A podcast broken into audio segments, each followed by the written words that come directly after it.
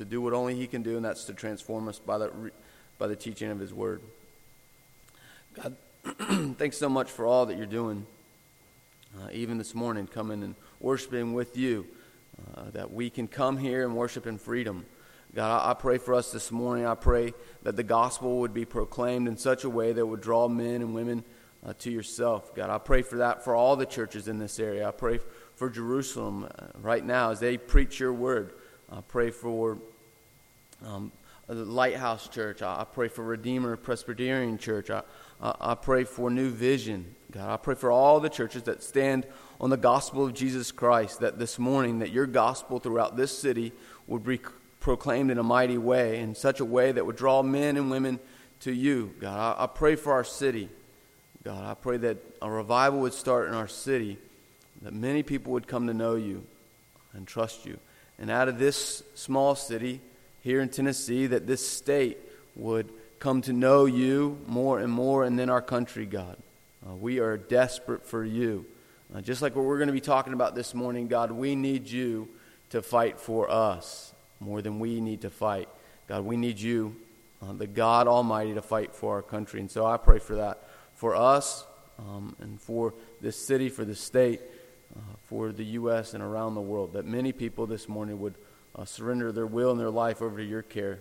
I pray this in Christ's mighty name. Amen. You may be seated. We're in Nehemiah chapter 4.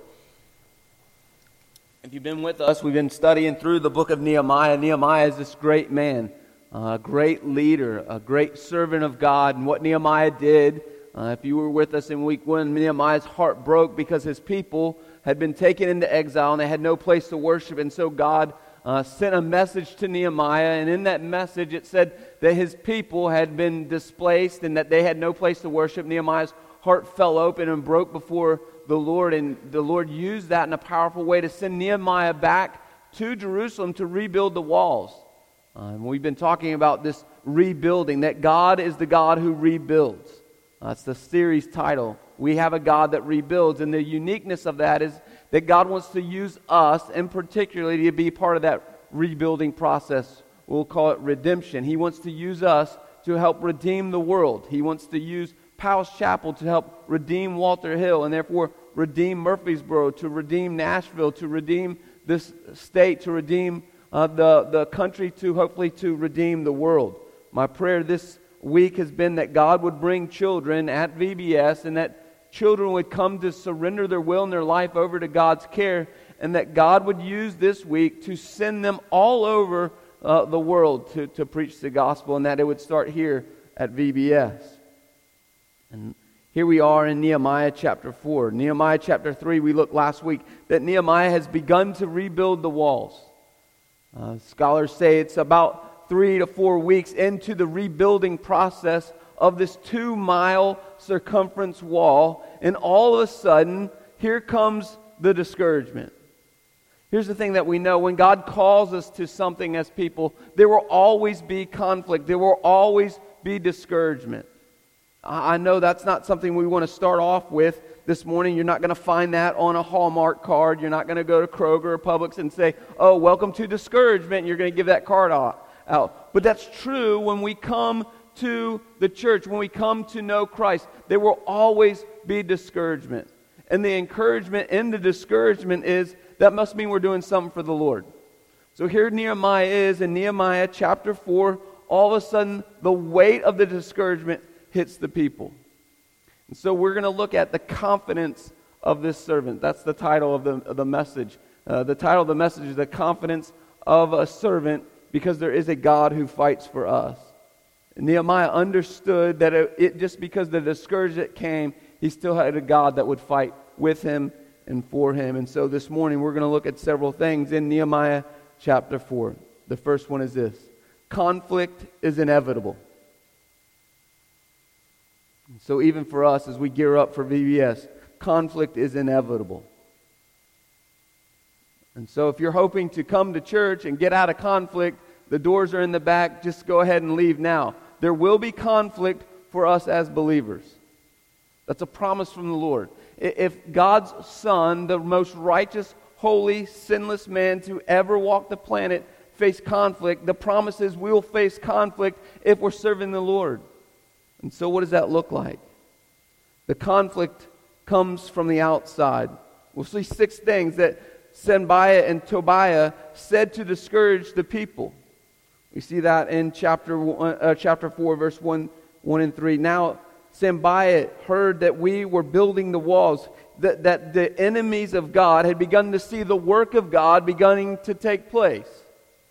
See, before the work of God, before the first stone was put on top of each other, there was no need for discouragement from the enemies because the enemies did not see the progress that God was doing through Nehemiah and the people of Nehemiah. So there was no discouragement. And now all of a sudden, there's this momentum that's beginning with the walls that, oh no, here comes the walls, and the walls are going to separate Jerusalem from the rest of the area. And so Sanballat and Tobiah were these governors from outlying cities that knew if Jerusalem had got rebuilt and the people of Jerusalem began to get power, their power would decrease. And so these two men, in their own discouragement, look for ways to discourage other people. We see six things that these men say to the people of God to discourage them. And I think it's so true for us. When discouragement comes or when conflict comes, it is always going to look like the truth. See, Satan has done that from the very beginning in Genesis chapter 3. He uses the truth to distort what's really true. Right? Remember what Satan said in the garden. Hey, did God really say that? Distorted it just enough that it still looked true, but it was totally a lie. That's what happens here in Nehemiah chapter 4 that these two men used the truths about these people to bring discouragement. I think that's so true in my own life. The times when I really face discouragement is because I begin to believe the lies that look so true.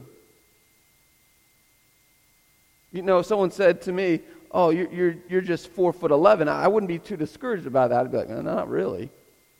Because I know the truth in that. But the, the, the moments come when it looks so true, but it's so not. And that's what happens here. The first thing that we see that these two men do to discourage the people of God is to say these things. Let's look at the first. They ask a set of five questions broken down into six responses, really.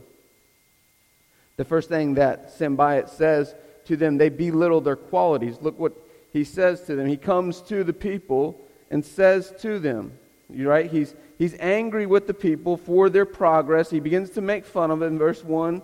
And then verse 2, uh, the latter half says this.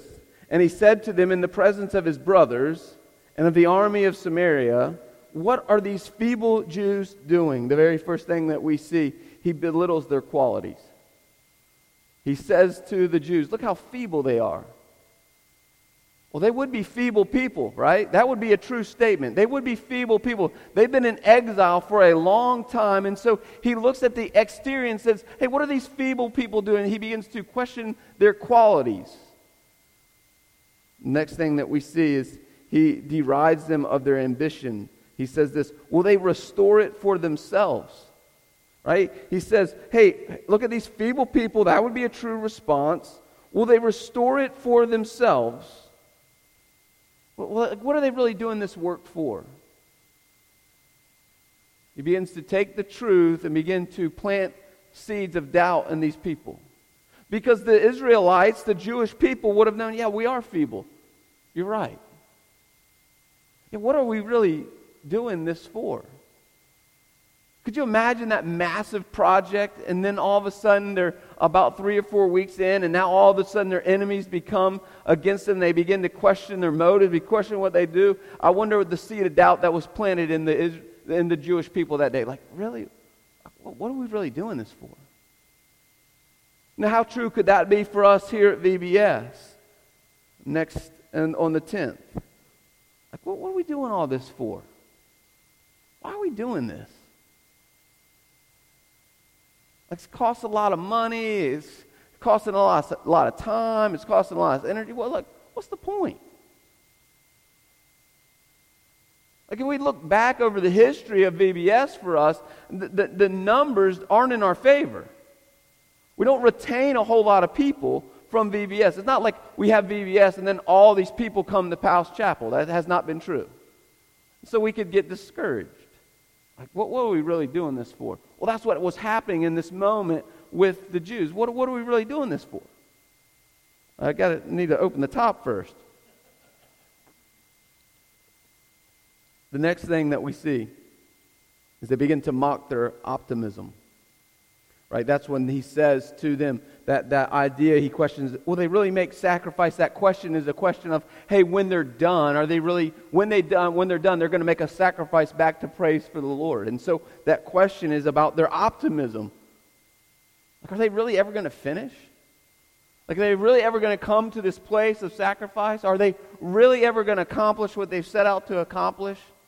Because you got to remember, several weeks prior to this moment, here's Nehemiah standing in front of the people of God and saying to the people of God, hey, we're going to rebuild this city. We're going to rebuild the walls. We're going to have a place to worship. There's going to be this rallying cry for them. They get excited, and now they're about three or four weeks in, and they think, hmm, I just don't know.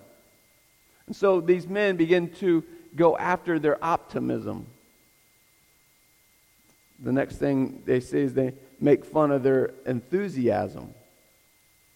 Right? He asked the question, will they finish up in a day? Well, they know that's not true. There's no way to build one wall two miles long in one day. They, they knew that. That was the truth. And again, they used the truth to bring discouragement. They used the truth to bring conflict from within. The next thing that we see they do is they say they, they undermine their confidence, right? Their question is, will they revive the stones? Well, of course not.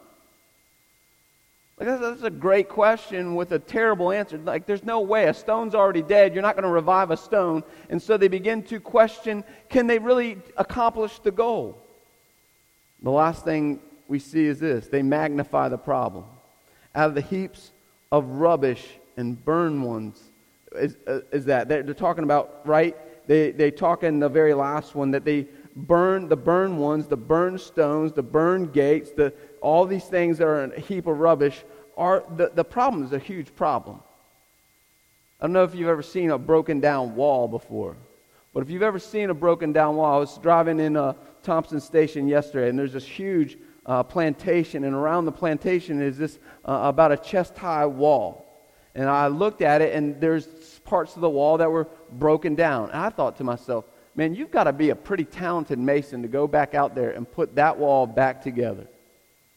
And so I, I just thought, man, that, that wall will probably be in ruins for a long time.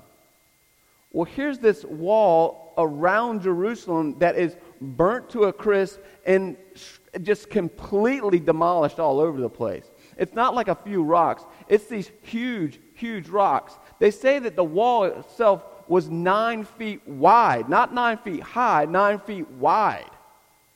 And so all these rocks are all over the place. And so, yeah, they magnify the problem. You know, one of the ways for us to see that is we, we live in a country of about 300 million people.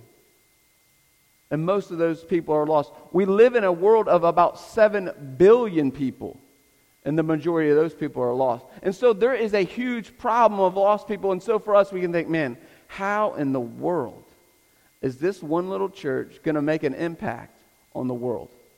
How are 50 to 60 people going to have an impact on 7 billion people? Well, that's what the Satan wants to say to us. Satan wants to come to us and say to us, hey, you're, you, you're small, you're feeble. Yeah, we're pretty small and feeble. That's a true statement. Like he wants to get after our ambitions. Like I have an ambition. I hope we as a church has an ambition to wreak havoc on lost people. That we really would be the salt and light of the world. I would sing a corny song, but y'all make fun of me, and I don't want to do this. This little light of mine. Like, like that's what, when I think of it, like, man, we got this little candle.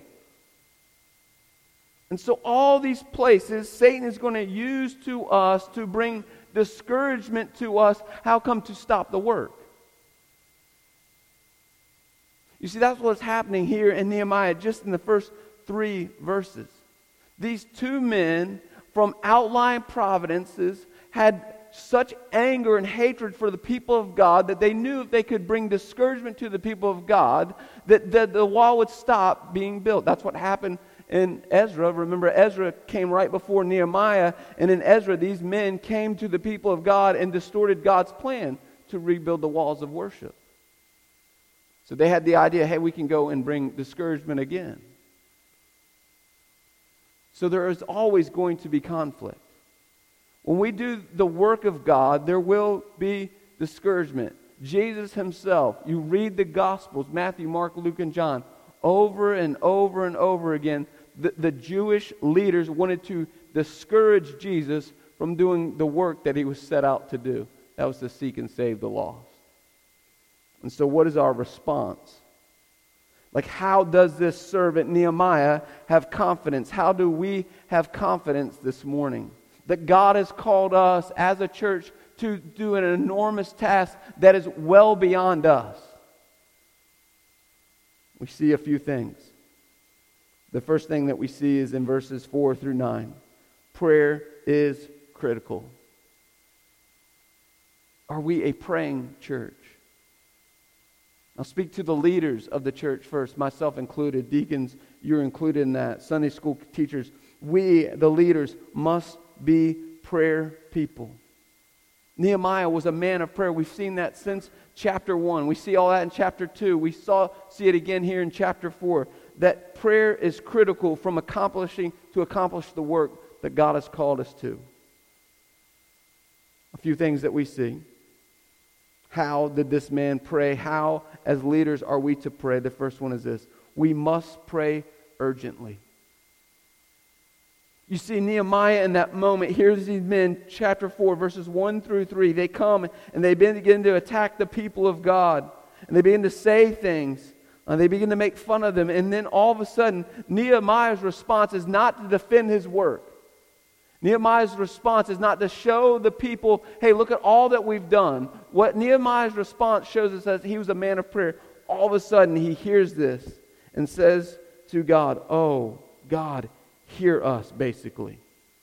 He was a man of urgent prayer. He did not wait to get alone. He did not wait to hold a prayer service. He did not wait for Sunday morning service. He, in that moment, heard the discouragement and cried out to a holy God. He prayed urgently. The second thing that we see is he prayed dependently. Who's he prayed to? To God. He didn't pray to any of the other gods that were out there. He didn't pray to any other, other idols. He prayed dependently on God. He knew here comes the discouragement. The only one that I have to turn to, I must de- dependently pray to God. The next thing he does is he prays honestly. For we are despised. He pours out his heart. I wonder how often, as leaders, as people of God, we pray honestly to God. Like all those thoughts that we have in our head, and then we come to God in prayer and we try to fix those thoughts, to tweak those thoughts rather than just praying them out honestly to God. God wants to know an honest heart. And so, are we praying to God honestly? Here's the scary part for me. Do we pray to God? The fourth one that he does is pray to God passionately. He, he says to God, Turn back their taunts on their own heads, give them up to be plundered in their own land where they're in captive. He pours his heart out to God. It, it's what we call in Psalms, Psalms 109 is one of these. It's, a, it's called an imprecatory psalm. That here's this man that's pouring his heart out to God. David says it this way, which I would never pray. He asked God to dash their baby's head on the rocks. I'm like, man, okay, that's a little extreme, David. But what we can see is that these men, the men of God, prayed passionately against the attack on God. Do we do that? Like here's, the, here's Nehemiah praying passionately to God and saying to God, hey, what these men are doing to us, do it tenfold to them. Or do we try to fix it up? And the last thing that we see is this he prayed realistically. He knew really where the problem lied. says in verse 5 Do not cover their guilt, and let not their sin be blotted out from their sight. He was realistic that where this was coming from was their sin. And so, as the people of God, as the leaders that God has called us to, are we praying urgently, dependently, honestly, passionately, and realistically to a holy God? Or does our prayer life, I'll say it this way, I'll, I'll call myself out. Does, does your prayer look, life look like your closet? It's where all the junk goes. You're trying to fix it up, like trying to make the exterior look good. Like you come to my, my bedroom it looks great. You open my closet door, like, good gosh, what happened in there? Looks like his room threw up. That's me. That's on that's my closet, not Jenny's closet. That's mine. That's not on her, that's on me. But do I do that in my prayer life? Do I go to God and try to fix it all up? Or am I passionately, honestly coming to God with what's really going on? Like when I'm praying for people that I dislike, do I really pray honestly for them? Because I can pray one thing and then get done with praying and have the, all these wicked thoughts. I'm not the only one in the room, I know. But am I praying to God that way? Do we, as a people of God, pray to a holy God when it comes uh, to our discouragement? Here's the deal when it comes to discouragement people are the things that bring discouragement. A building, I, I, can't stand when people say, I got hurt by the church. No, you didn't. Unless you got hit upside the head with a door on the church, you did not get hit by the church. You got hurt by people in the church. Uh, and so are we being honest about that before God? Oh, God, I'm just so upset about the church. No, you're really not. You're upset about someone in the church. You're upset about someone outside of the church that's done harm to you. Are we praying passionately to God about those things? That's the first one, the leaders. The second one is this the workers also prayed. How did they pray? Verse 8 and 9, we see. Verse 8 and 9 says this Did the lights just come on more? Because that freaked me out. Okay, my eyes are going weird on me. Verse 8 and 9, it says this. Uh, verse 7, the very end says, They were angry and they all plotted together to come and fight uh, against Jerusalem to, and to cause confusion in it. And we prayed, the people prayed to our God and set a guard as a protection against them day and night.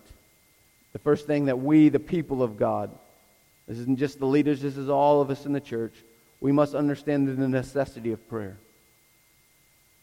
Do we understand the necessity of prayer? You see, these men and these women, they saw the attackers coming. They saw the necessity to pray. And I wonder for us at, at the church if we've just gotten so comfortable that we no longer see the necessity in our prayer life. I don't know if you've ever been around the world to any of the churches all over the world. They understand the necessity of prayer. Like for you and I here in America, we come and we come to church and we have this thought like, man, we better get out of here by 11:30 because we got to get to lunch. If you've ever gone to India or China or anywhere else in the world, they're not looking at their time when they're getting out to go to lunch. They are waiting expectantly for the Lord because they are so in need of God to show up in their midst. They're not concerned about getting out of here, getting in their car, and going to Moe's for burrito. They're concerned that someone might bust in the front door and take them all captive or kill them all. See, they understand the necessity of prayer. Do we here at Powell's Chapel, do we here in America understand the necessity of prayer? Here's the next thing that we see. And we see it in Nehemiah's life as well. For them, prayer was so natural. They see the discouragement. They see they need to pray. And what do they do? They go right to prayer. It's their, it's their reaction. It's like if you were to throw a ball at my head, my reaction isn't to sit here and take it off the forehead. My reaction is going to be, I'm going to react. It's natural for me to react to catch the ball. Their reaction, our natural response when, when criticism comes, when conflict comes, must be to go to our knees. But so often, it's not to go to our knees, it's to go to fix the problem. Like, here's the problem, therefore I've got to fix the problem. No, they understood the necessity of praying, and it was so natural for them to pray to the God uh, that could fix the problem. The other thing is this, and I say this with great conviction on my own life. Look at the word they say in verse 8 and 9. It says, verse 8, and we prayed. Circle the word we. When it comes to prayer, there must be partnership in prayer. Prayer is not an isolated, insulated activity that's for us individually, for the believer alone. Yes, we do have our, our own ind- independent walk with the Lord, but we must have a corporate walk with the Lord. We must be unified together. And so, are we praying together? That was the thing for me Wednesday night to come and pray as a unified body over this church, over the grounds of this church for VBS, that we prayed together because we understood it was a natural response for us to see the enormity of VBS and what it will hold. And so we came together because we, we had a need for that. We had a, a natural response to that, and we did it together. I love this, what this writer says. It's not on the screen, so I'll take my time reading it. It says this. This man says this. Life is tough at times. Amen? Or am I the only one? Life is tough at times. I wish he had said more times than not. That would have been more honest. Life is tough at times. However much we pray, its troubles can increase rather than decrease. Anyone ever felt that before? Man, I'm praying, I'm praying, like, okay, God, really? You're going to heap more on me? Like, give me a break already. And so we pray. The troubles can increase rather than decrease. Prayer is not a convenient device for removing life's troubles. Prayer is not for the removal of our problems. And here's what he says. But it's a it's loving God's provision for coping with them. Prayer is our coping mechanism to our problems. It's not the solution to the problem. It's how we deal with them. And so this morning, if you're in this place and there's tons of discouragement to you, I, I don't want to say this, but it needs to be said. There may no, be no light at the end of the tunnel today for you.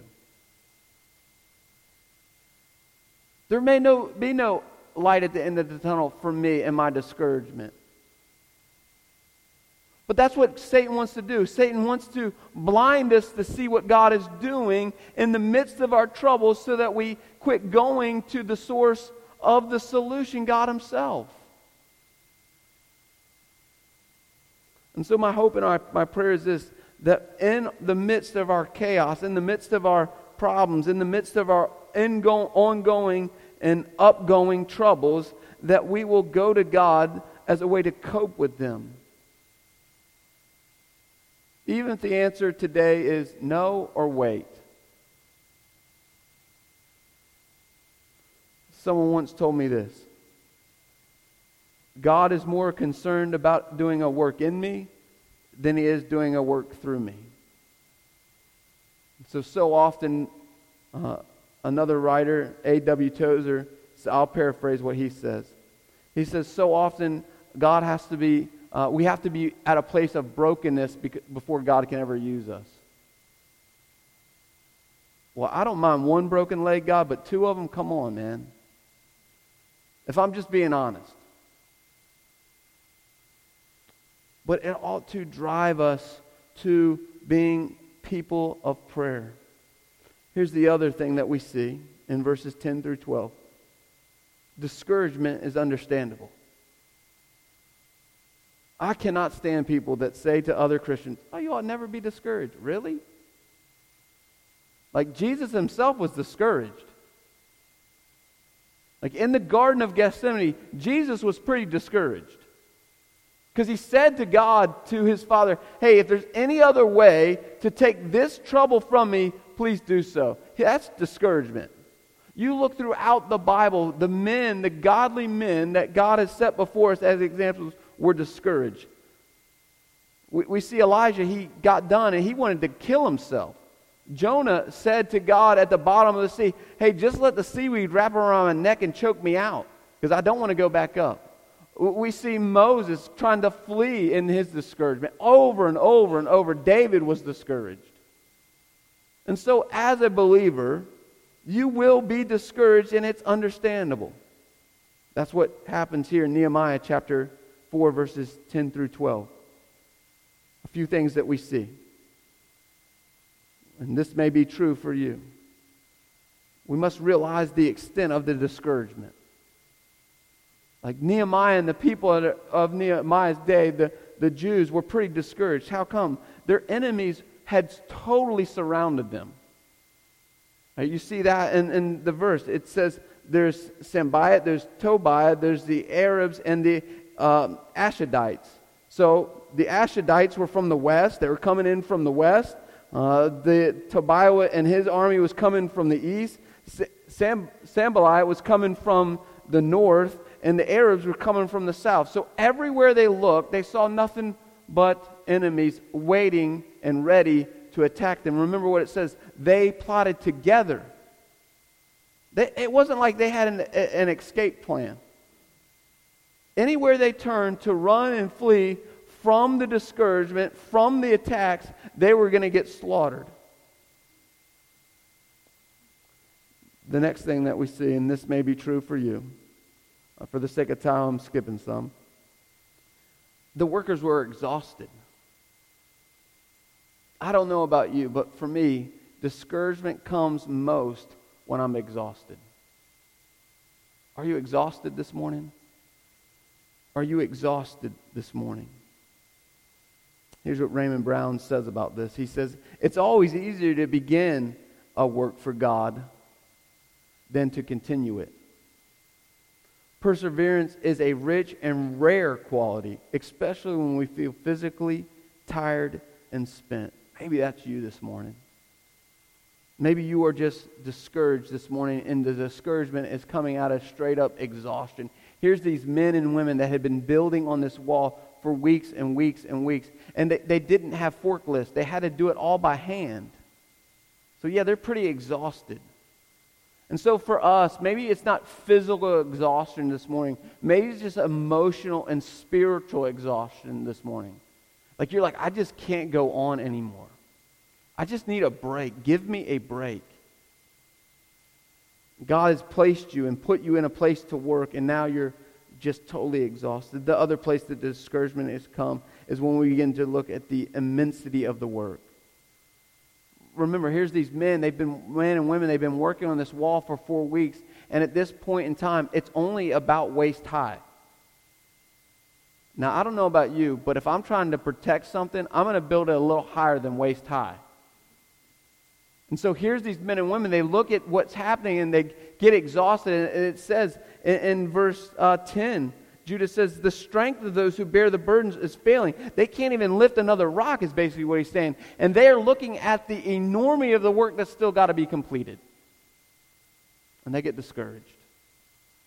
And so for you and I, we can look and we can look at our lost world. We can look at the, the two or three uh, thousand homes that are within five miles of this church, and the majority of those don't go to church. It's not like they go once a week, they don't go at all. That can be pretty discouraging. The overwhelming task that God would give us as a church to take the gospel of Jesus Christ to every man, woman, and child can be pretty exhausting. And the other part is the results aren't uh, in our favor. It's not like people are just coming to know Christ hand over fist.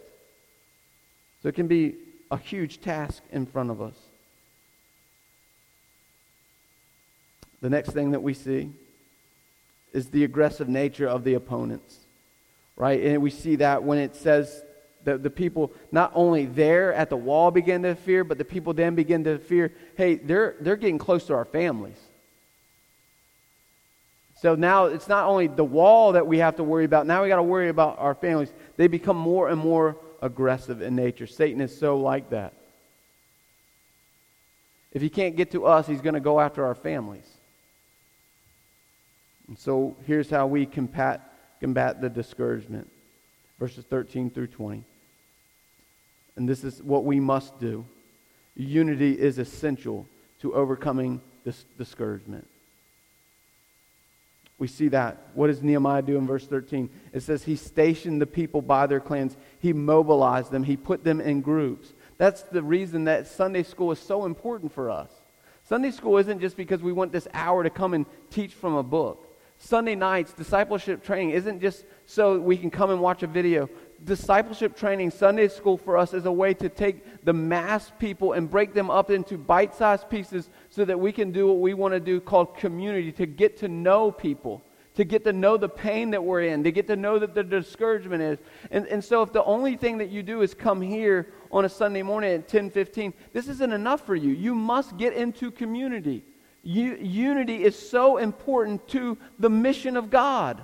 We saw that in chapter 3, that all over the wall, that Nehemiah had taken sects of people and put it on certain sections of the wall. He didn't say, Ali, Ali, oxen free, go wherever you want. He said, no, this clan will be here, this clan will be here, this clan will be here. There has to be uh, unity in the masses. There has to be community in the masses.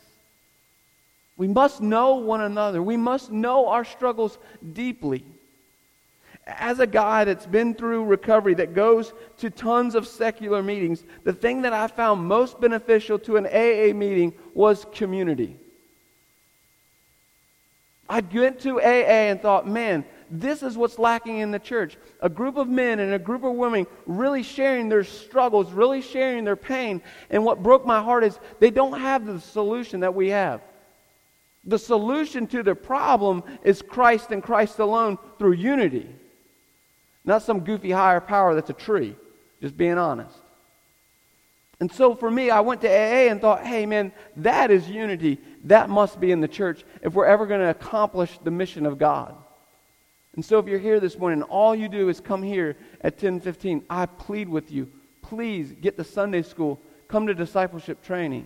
Please. The next thing that he sees, we see in verse 14, he considered his options. He looked around. You must consider your options. It's not just Sunday morning at 10:15. The second the third thing we see is this that he shared his faith. Are we sharing our faith? Are we sharing our stories with one another? Who really knows you? Who knows your faith? Who knows you inside and out? That's what Nehemiah is talking about here. Nehemiah held nothing back from the people. He was open and honest to his core about what he saw and what he thought was. That's what takes us to the last one. He then announced his plan. Do not be afraid of them. Remember the Lord who is great and awesome and fights for your brothers and your sons and your daughters and your wives and your homes. You see, when we come together as a community, we begin to share our faith with one another and we begin to point back to God. God gets the glory, not you, not me. You see, we must come together as a community of believers to be encouraged to hear all that God is doing. Because if we remain in isolation, if I'm all to myself on an island, I don't hear the wonderful works that God is doing, then I'll miss it. Just like last Sunday at, at uh, lunch.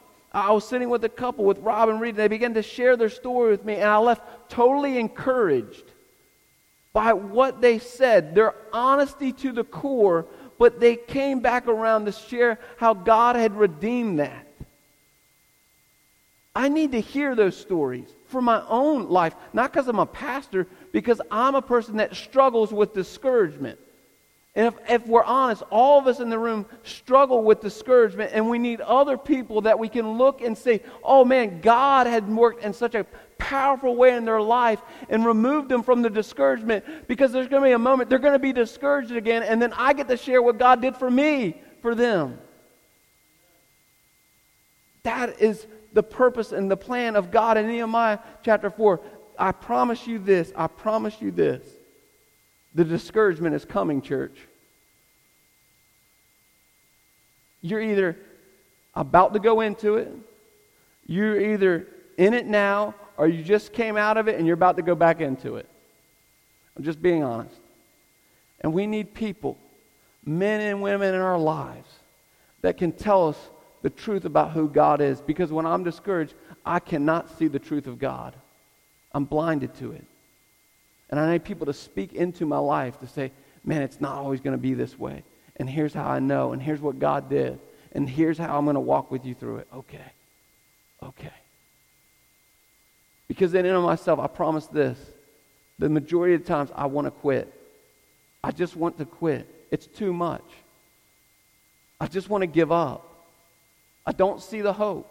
I'm speaking for me, honestly, from this pulpit. That's me in my own daily journal with the Lord. Like if you took my journal and you read it, you'd be horrified to think, man, that's our pastor. Yes, that's your pastor. I struggle with discouragement.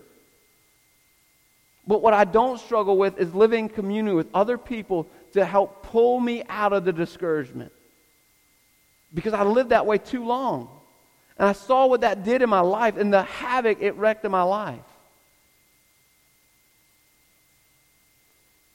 The second thing is this. The, the last thing is sacrifice is inescapable if we're going to be on mission with God in our discouragement. We see that in verses 21 and 23. It says that Nehemiah and the people of God worked from sun up to sundown. Now, I don't know about you, but if you've ever worked in the heat, that is exhausting work. And here it is Nehemiah saying, hey, if you're going to be on mission with God, even in your discouragement, you're going to have to get up and you're going to have to continue to work. You cannot escape from, from being to, to living a sacrificial life. We must live sacrificially. It must start the way it started here in Nehemiah. It must start with us as the leaders. It must start with me. It must start with the deacons. We must live lives that set the example that we will live sacrificial lives. The other thing we can turn to Luke chapter 14 is this. Luke 14, 25 through 33 says this We must count the cost. To be on mission with God is going to cost us something. Let me read from Luke chapter 14. It says, A great crowd accompanied him.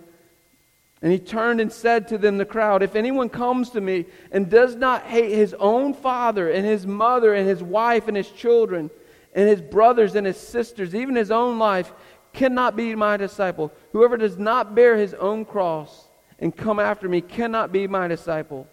For which one of you desires to build a tower and does not first sit down and count the cost, whether he has enough to complete it? Otherwise, when he has laid the foundation, he is not able to finish. All those who see it begin to mock him, saying, This man began to build and was not able to finish. Or what king, going out to encounter another king in war, will not sit down first and deliberate whether he is able with 10,000 to meet him who comes against him with a 20,000? And if not, while the other is yet a great way off, he sends a delegation and asks for terms of peace. The last one. So therefore, if anyone of you who does not renounce all that he has cannot be my disciple. To follow Christ and to be on mission with God is going to count something to us. What Jesus says is going to count everything. You're going to lose everything to follow him. Is it worth it? And here's how Nehemiah ends it. The only way that we'll be able to say it's worth it, the only way that we'll be able to understand conflict, the only way that we'll go to God in prayer, the only way that we'll continue on in our discouragement, the only way that we'll be unified is to understand who God is. Who God is. God is invincible. This is what A.W. Tozer says. He said, What comes into our minds when we think about God is the most important thing about us. Let me say that one more time. Whatever comes into your mind, this very moment when you think about God is the most important thing about us or to us. And so remembering who God is gives us the strength to continue on in our discouragement. And here's seven things that we see who God is, and the list is exhaustive. We just see these seven things in Nehemiah chapter 4 alone. The first thing it says this He is unique to us. Verses 4 and 9 says this He is our God. The second thing is this He is so attentive. We see that in verse 9 that they turned to God and prayed, and God heard their prayer. Uh, unlike other gods who have no ears and have no eyes and cannot understand, when we go to God in prayer, He is very attuned and attentive to us. The third thing we see is that He is righteous. the fourth thing that we see is He's powerful. We see that in verse 14. He's a great God, it says. The next thing that we see is He's an awesome God. He's a holy God in verse 14. The sixth thing that we see, He is a, a sovereign God. The God of sovereignty frustrated the plans of the enemy. He's a sovereign God. And the last thing, and the most important thing for us, is this in verse uh, 20. It's what John read, it's what John sang about all morning that we do have a God that fights for us. Right? In his moment of despair, in the, the Jewish people's moment of despair, they turn to God, they pray to God, and the renewed passion to continue to work because it's they do get it. They are feeble. They cannot do it on their own. But they believe that there's a God that he, they say that God will fight for us. If you're here this morning and you're in a place of discouragement this morning, the promise is this you have a God that fights for you this very moment. This very moment, the God of the universe of all creation, of all sovereignty, is in it with you this very moment, and He is fighting with you and for you to accomplish His purpose in your life. And so, if you're discouraged, I just want to say that one more time. If you are discouraged this morning, you have a God that fights for you and fights with us. You are not alone. You are not alone this morning. We have a God that fights for us. Amen. Let me pray for us. God, you are an amazing God that's doing amazing things. And I don't know, God, only you know where everyone sits this morning. But God, as a gift that you've given to me, I sense there is discouragement in this room this morning, God. I sense that there's people overwhelmed this morning, God. I sense that there's people in the moment, this moment, are in the midst of conflict this morning, God.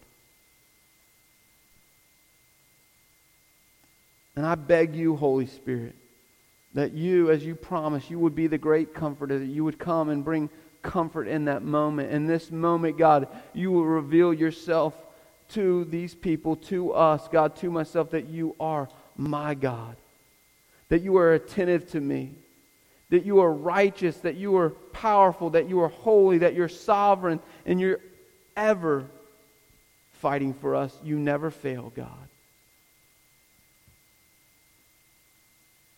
God, I pray if there's anyone in the room this morning that does not know you,